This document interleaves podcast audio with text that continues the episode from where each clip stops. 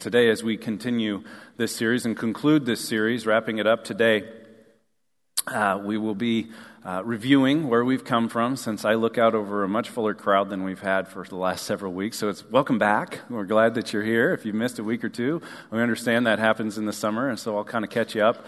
Uh, but, uh, but as we conclude, we'll talk about thriving financially and uh, maybe refer back to this a time or two. Uh, so, we started a month ago with the idea of thriving spiritually and started there saying that the order really matters and that if we're not thriving spiritually and we don't have the right relationship with God, then it really doesn't matter where else we may thrive or appear to thrive. Uh, it will be short lived and it will ultimately leave us empty for eternity. So, we talked about Jesus being Lord of all. And if he's not Lord of all, he's not Lord at all. And we squirmed with that a little bit. Uh, and we've squirmed with it probably a little bit each time I've said that. And I've, I, I started with that message intentionally. Uh, then, week two, we talked about thriving mentally and the idea that, that taking thoughts captive and focusing our thoughts, fixing our minds on the things above where Christ is seated in the heavenly realms rather than fixing our minds on the world around us really matters. We take our thoughts captive and make them obedient to Christ because the more often you think what you should think, the more likely you will do what you should do. What we think about matters, and intentionality matters, and the focus of our attention really, really matters. Then we move to the physical realm. We talked about thriving physically, but how thriving physically really is a spiritual issue the stewardship of our bodies, that even our bodies belong to God, that the earth is the Lord's and everything in it, to the world and everyone in it. And what we do with this body is an act of stewardship to our Heavenly Father, and that there is far more freedom inside the will of God than there will ever be outside the will of God. And that when we are called to live uh, as living sacrifices, to offer our bodies as living sacrifices to God, that as we do that, they become holy and pleasing in His sight. And we want to deepen our roots in His Word and in His way and in the stewardship of everything that He has entrusted to us so that we can bear fruit and have the energy to serve Him and to glorify Him with our lives.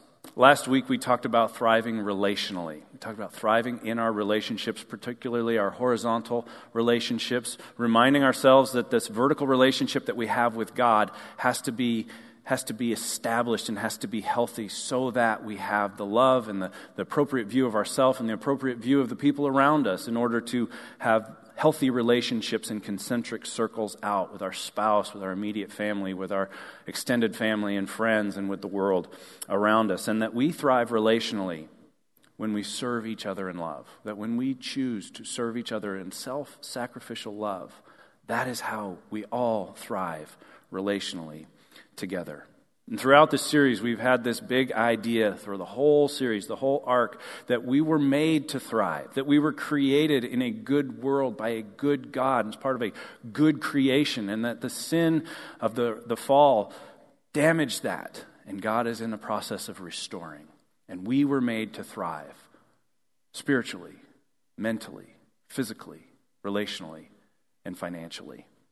And so, a couple of weeks ago, we started talking about this idea that you can choose to make your wellness or your health a priority now, or you can be forced to make your illness a priority later.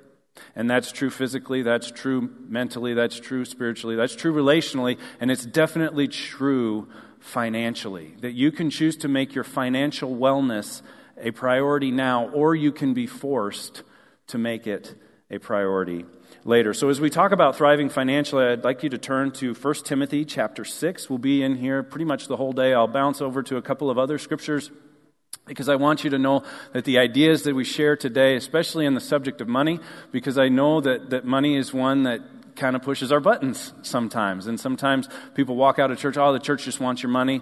No, actually, God has given you everything. He wants you to have it. He knows that you need to give it more than the church needs to receive it. But he commands us to give. He encourages us to give, to give generously, to give cheerfully.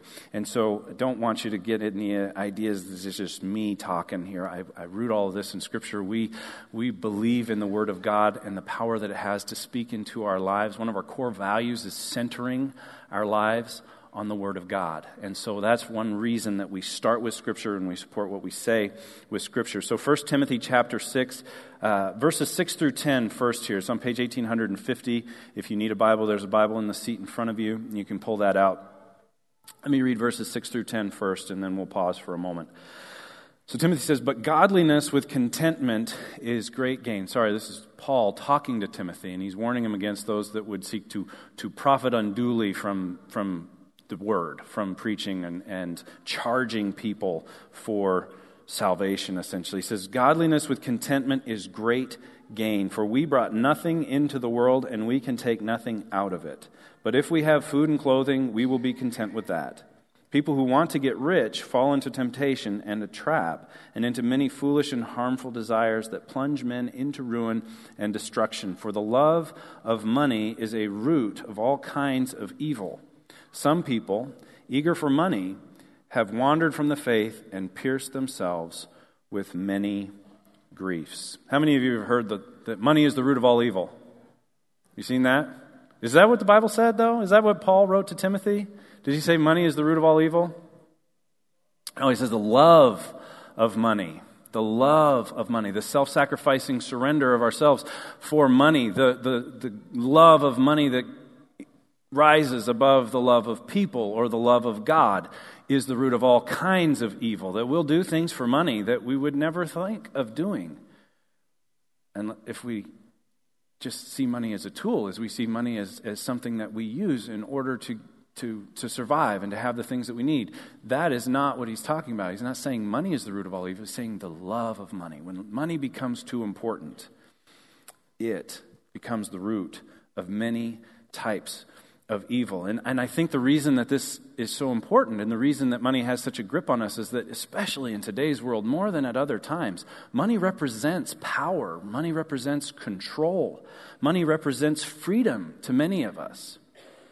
And so, it can eventually represent slavery. And we can be enslaved to money whether we have a lot or not.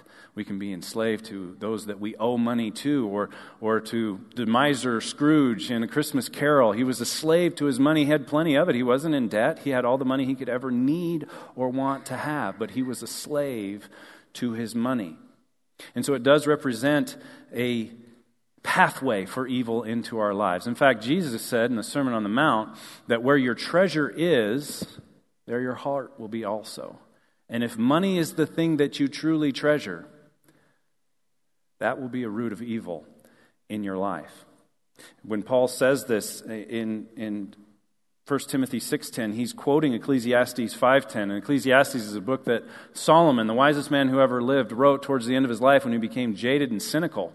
And, and yet he speaks with alarming clarity here in Ecclesiastes 5:10 when he says that whoever loves money never has money enough.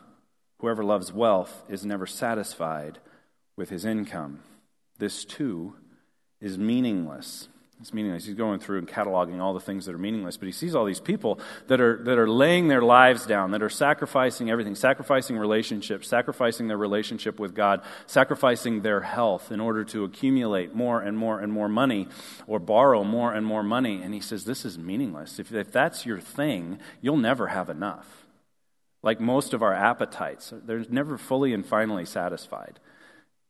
If you get a little bit of money, you want a little bit more is what they're basically saying. And, and I think the important thing to understand here is, as we pointed out, Paul does not say money is the root of all evil. He says the love of money is the root of all evil. Money is amoral, money is morally neutral.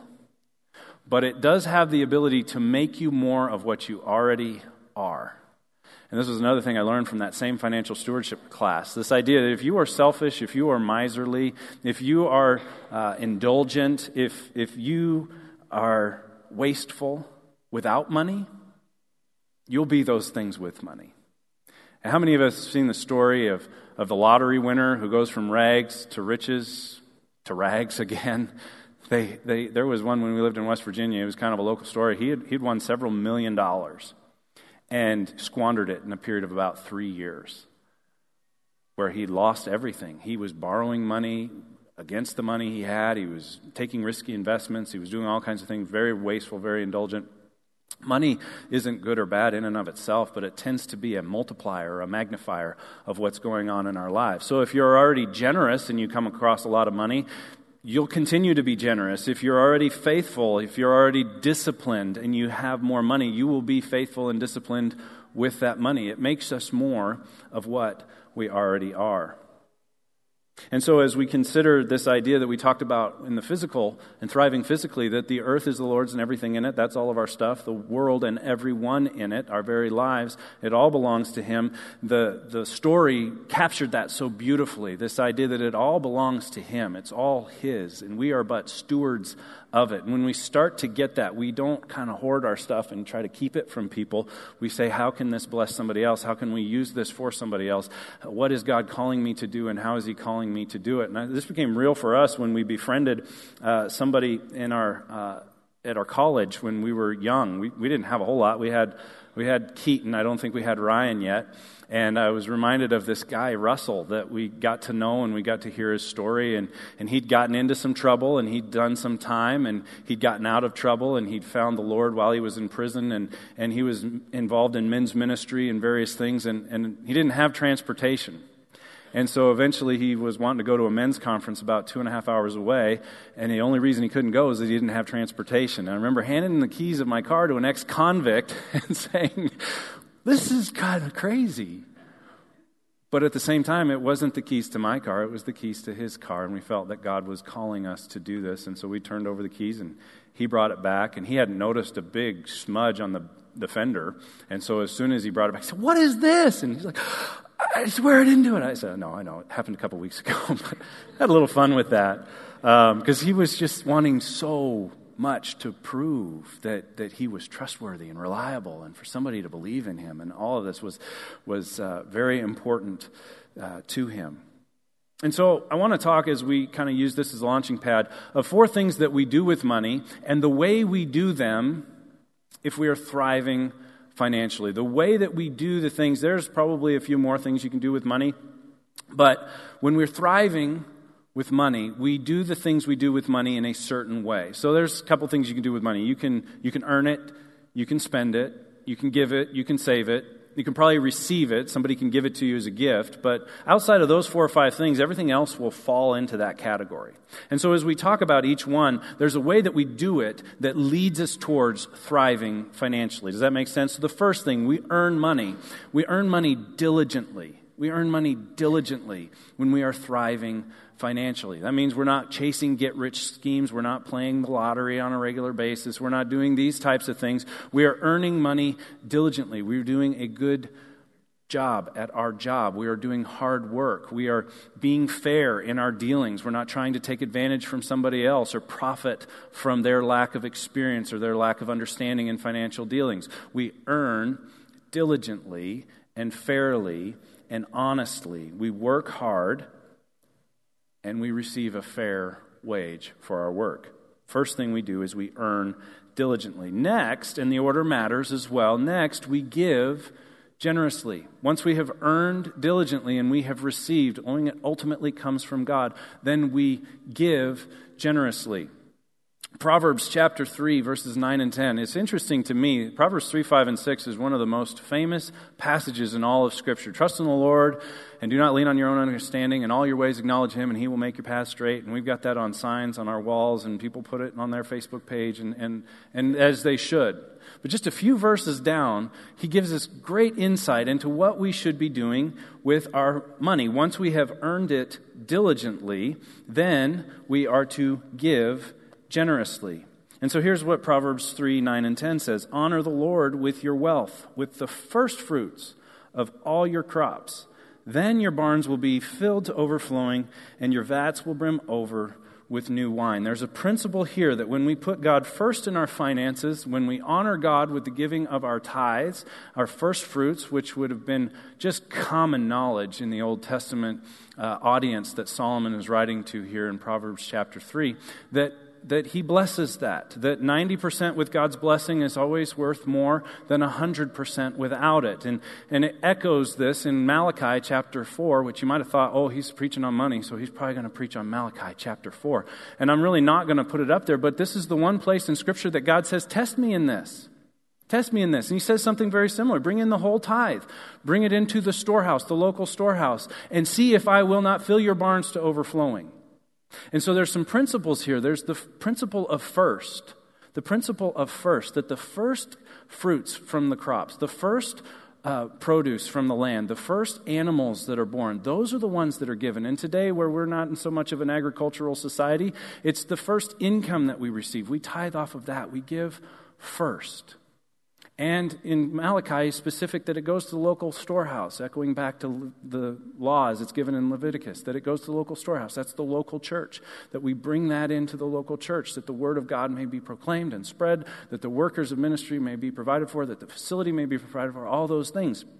Then we give generously and cheerfully over and above that as God lays on our heart. And so we, we have the idea of tithes and offerings. That the tithe comes into the storehouse, the offering goes to the missionary, it goes to the ministry that you support, goes to the friend, and we can be generous outside of our tax deductible giving. We can buy a set of tires for somebody we know who could really use them. We can, we can, you know, provide for somebody in an area where they have need, we can be generous and willing to share, and we can do so cheerfully.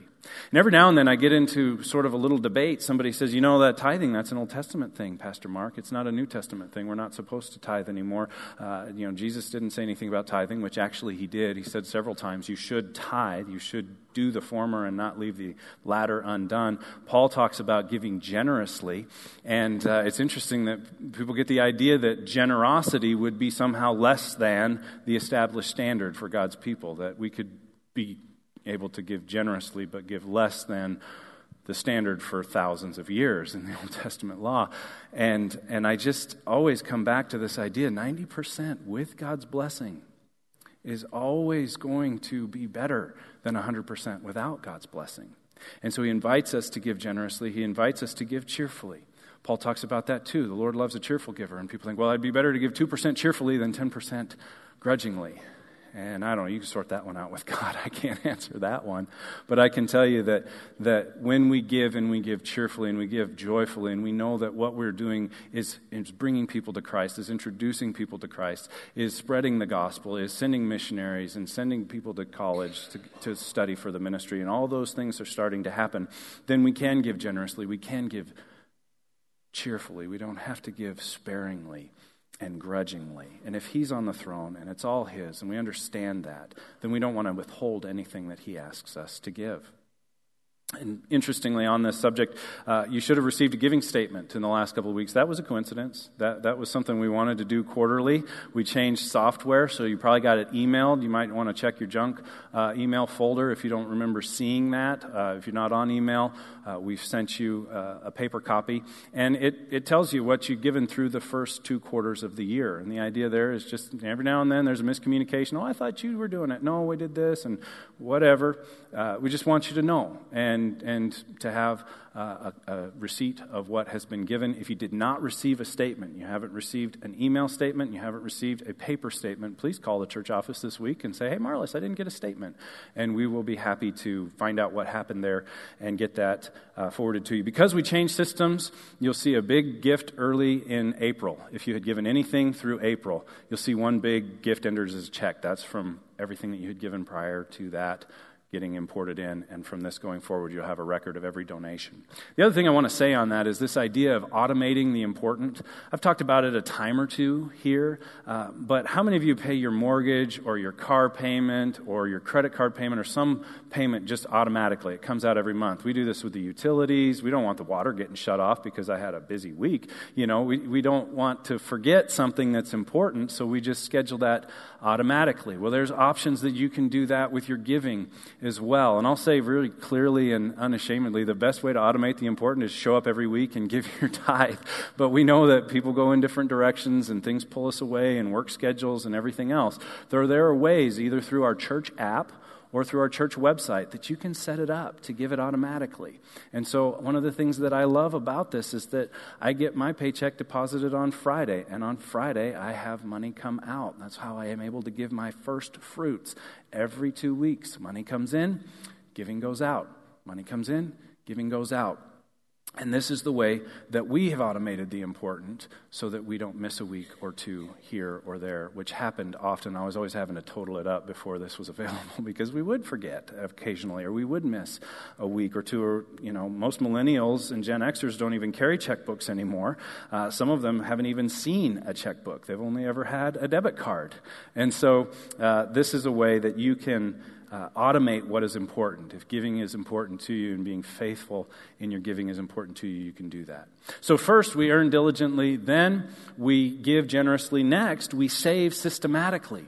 We save systematically. We don't leave it to chance because if you're like me, early on in our lives, we ran out of money before we ran out of month, okay? You know, and it wasn't just paycheck to paycheck, it was paycheck to three days before the paycheck. And what were we going to do next? And how are you going to save when that's the, the reality? And so saving systematically, saving through, uh, through automatic uh, savings deposits or through your employer and having a, a retirement plan or, or setting these things up and automating this and saving systematically before it's all spent is really really important in proverbs 21:20 solomon says the house of the wise is filled with stores of choice food and oil but a foolish man devours all he has we save systematically we save before we spend and then there's money left over on a rainy day. There's money left over when a job goes away. There's money left over when the car breaks down or the dishwasher quits or whatever,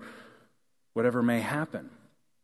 And one good rule of thumb is, is 10, 10, 80. You can write this down 10, 10, 80. 10, give God 10%. That's the tithe. Save 10%, at least 10%, and live off of the 80. Then you'll always have margin in your lives. Not only will you be building a stockpile with your saving of 10%, but if push comes to shove and things get tight for a while, you've got 10% margin built in that you could turn the savings off for a few weeks or a few months if needed and have that additional income available for you. This idea of 10 10 80 is something we taught to our kids uh, early on when they first started receiving pay. We never called it allowance because they had chores, they had jobs to do, they were earning diligently. They had an opportunity to, to receive pay for the work that they had done. They set 10% of that aside. We give that on a regular basis. And then they set at least 10% aside for long term savings. They got so interested in how money accumulates that they started saving a lot more. And then we find out they were spending most of their money to buy gifts for their little brothers and their parents at Christmas time and, and birthdays. And we thought, yay, God, that's a win. They're, they're, they're continuing the generosity. They're continuing to, to see how things accumulate when we save them over time. And so the last one, then, once you have earned diligently, given generously, saved systematically, the last thing we want to do is we want to spend wisely. There are ways to spend that are not wise. We want to spend wisely. We want to focus on needs first and wants second. And that sounds so obvious. And yet, uh, we've had trouble at various times in our lives. It seemed like more when the income was on the upswing that we started to focus more on the wants than the needs. And yet, God tells us that He will provide for our needs. Paul writes in Philippians 4:19 that he will, my God will meet all your needs according to his glorious riches in Christ. We want that to say wants. That my God will provide for all your wants, everything that you could set your mind or thought on, he will provide for it. But it says he will provide for our needs. And when we earn diligently, when we give generously, when we save systematically, and we spend wisely, all of our needs will be covered. All of our needs will be covered. And so I want to talk about spending foolishly and how that is, is different from spending wisely. See, the interesting thing about spending foolishly is it starts out very easy. It's very easy to spend foolishly. I had a friend, we joked around about fancy dinners and consumer electronics. Uh, when we were spending foolishly, we were buying a lot of fancy dinners and a lot of consumer electronics. And, and when we wanted something, we went and bought it. And we spent foolishly, and it was very, very easy to do that. And if you've got plastic in your pocket, you can pull out the plastic and you put the plastic back into your pocket. It's like you didn't lose anything. When you had to pay with cash, you gave them some money, and if you got any change at all, it was a lot less than you had paid. Well, now you swipe the card and they hand it back to you, and it's like nothing has taken place. And so it starts very easy, but eventually it starts to get harder. And maybe some of the needs, there's not enough money to go around for the needs. And you're getting disconnect notices for your power or for your gas or for your water or for the rent or, or whatever the case may be. And things get harder and harder. And if you do use debt, you become a slave eventually. So it starts easy, it gets harder, and eventually there's slavery when we spend foolishly. But we can contrast that with the diagram opening the other direction if we will choose to spend wisely. If we'll choose to spend wisely, this starts out a little harder. We have to say no to things that we want, or we have to say no to things that our spouse wants. And we don't like to say no to our spouse. We want to say, yes, honey, girl, sure, go ahead, get it. So it starts out easy when we're spending foolishly. It starts out a lot harder when we're spending wisely. Yet it gets easier over time. Do you see the difference? How it's all in reverse. And it doesn't lead to slavery, it leads to freedom. When we choose to spend wisely and we put boundaries, we work within a budget, we have a spending plan. We say, These are the places I want my money to go, these are the places that it cannot go right now, these are the places that it will go if we have any left over. We have a spending plan. I've heard that, you know, everybody say, oh, don't say the B word, Pastor Mark. Don't talk about a budget. We can't possibly work on a budget. But if you know how much is coming in and you know how much has to go out in various things and you have a plan for that, then you have a budget. You have a spending plan. Kind of like nobody would ever just bring the water main into the basement and turn on the tap and let it fill the house with water. No, you have a plumbing plan because you only want the water to go certain places. And there are certain places you don't want the water to go. And a spending plan works the same way. It, it tells our money where to go and how much. And if you have trouble with debt, especially consumer debt, then get away from it. Have nothing to do with it. Turn it off. Move to cash. Because when the cash is gone, there's nothing more to spend. And these are simple things, and many of you probably are far enough down the road that you've made these mistakes and learned from them and figured it out. Uh, but maybe there's somebody that needs to know just how that spending wisely and spending foolishly and the principle of 10 10 80 because spending wisely results in freedom it, it results in freedom from the bondage of debt from the bondage of living paycheck to paycheck and month to month or, or almost month to month but it's not just a freedom from debt or from slavery to creditors or to the bills that need to be paid. It's also a freedom to something. It's a freedom to living generously. It's a freedom to being able to be generous to other people. Dave Ramsey says in his Financial Peace University, he says, if you'll live like no one else, later on you'll be able to live like no one else. If you'll choose when you are young to put the boundaries in place so that you live like no one else and you see your friends going on cruises and you see your friends doing fancy dinners and consumer electronics and, and you know they're putting it on a credit card and you choose to live like no one else. Later on, you can live like no one else. And then you can give like no one else. You can bless people. You can be generous. You can, you can live and give like no one else. And that leads us into the final couple of verses that I want to look at today. It's, it's just skip down in 1 Timothy to verse 17. So we read 6 through 10. Now we're going to finish with verse 17 through 19.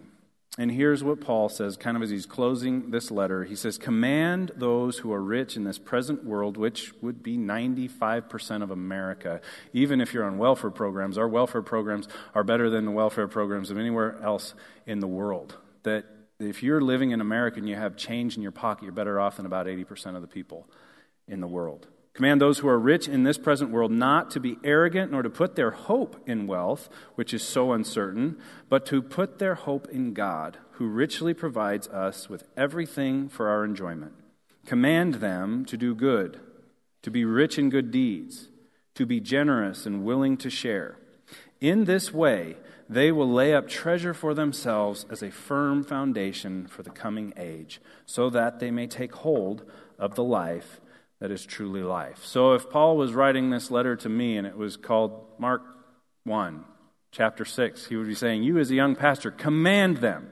He doesn't say suggest. He doesn't say tell them that they ought to. He doesn't say write an op ed and make it anonymous. He says, No, command them.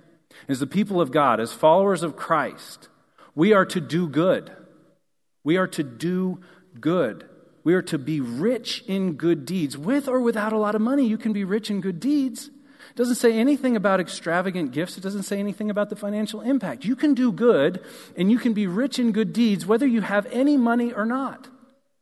You can be helpful. You can serve people. You can show up for them. You can be rich in good deeds.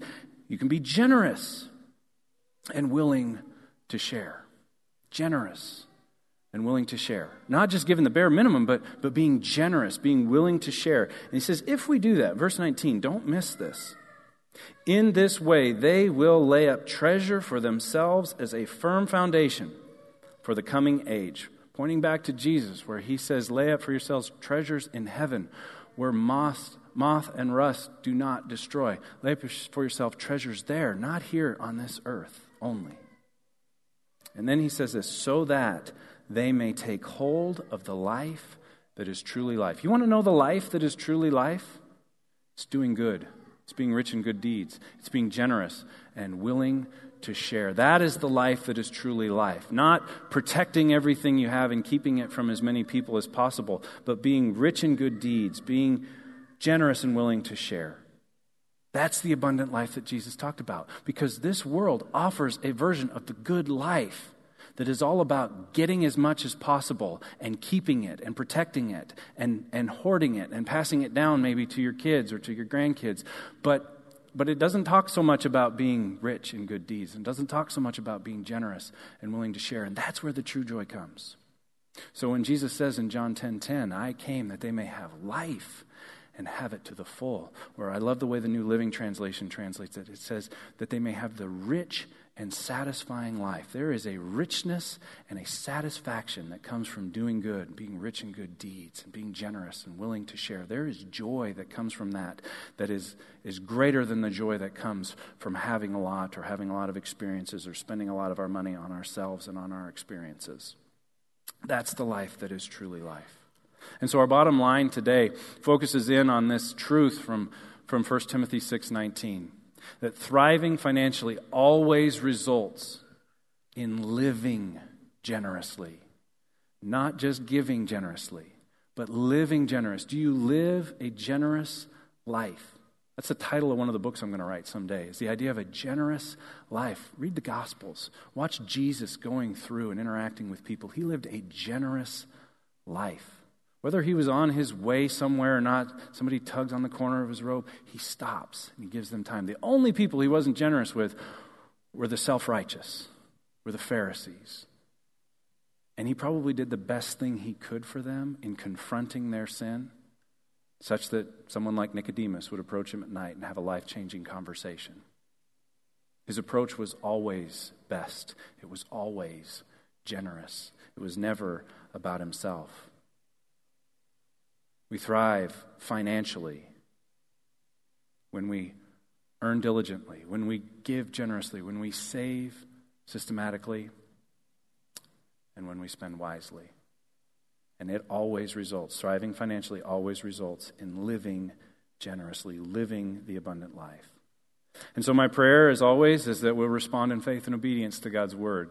That if the Holy Spirit has tapped you on the shoulder in one of these four areas or in something that was said or a scripture that was read, these next few moments are the most important moments in your day and the most important moments perhaps in your week. As you choose how are you going to respond to the truth that you have heard is it going to be to throw stones or to think of somebody else that does it worse than you or make a comparison of some sort? Or is it going to be to lean in and say, God, I believe you've said something to me today. Help me to respond in faith to your word. Help me to get this right. Help me to move in the right direction. Will you pray with me? Heavenly Father, we thank you for your word. Even when it's challenging, even when it doesn't say what we want it to say necessarily, we know that it is good. We know that it has our best intentions in mind, and we thank you for that. And Lord, I look out over our congregation, and I know that there are so many who are thriving financially in these doors and outside of these doors. And I know that there are those who are struggling financially inside this room and in the world outside of. Lord, help us to be light Help us to respond in faith to your word. Help us to be those who set an example in living generously because we are thriving financially. May there be freedom in these next few moments for people to respond, whether they make an altar where they're seated, or they come to one of the altars down front, whether they want to pray alone in the center altars or pray with somebody at the side altars. May your spirit have freedom and may nothing keep us from responding in faith to you. It's in Jesus' name we pray. Amen.